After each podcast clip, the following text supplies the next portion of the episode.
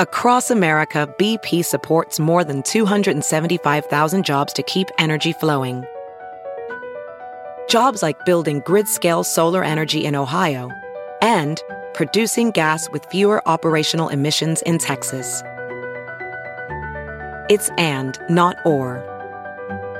See what doing both means for energy nationwide at bp.com slash investing in America.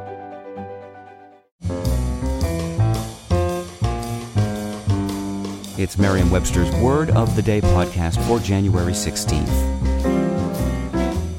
Brought to you by Merriam-Webster's Unabridged Dictionary Online, America's largest dictionary, now continuously updated.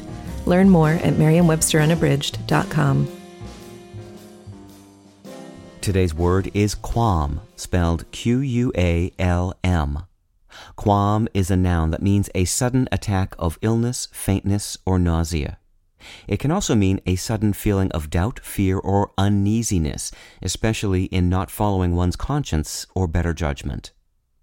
Here's the word used in a sentence from the Sacramento Business Journal by Ed Goldman.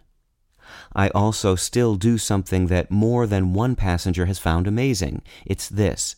If I think I'm somewhat near my destination, I have no qualms about pulling into a gas station or up to a store and asking for directions.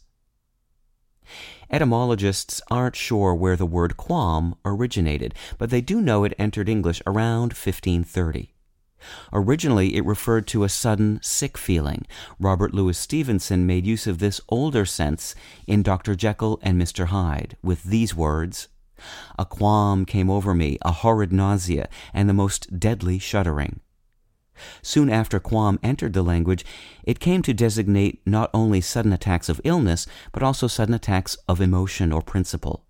In the sketchbook, for example, Washington Irving wrote, Immediately after one of these fits of extravagance, he will be taken with violent qualms of economy. Eventually, qualm took on the specific and now most common meaning of doubt or uneasiness, particularly in not following one's conscience or better judgment. I'm Peter Sokolowski with your word of the day. Visit the new Merriam Webster Unabridged, America's most comprehensive online dictionary and the best source of current information about the English language. Get started today at merriam-websterunabridged.com.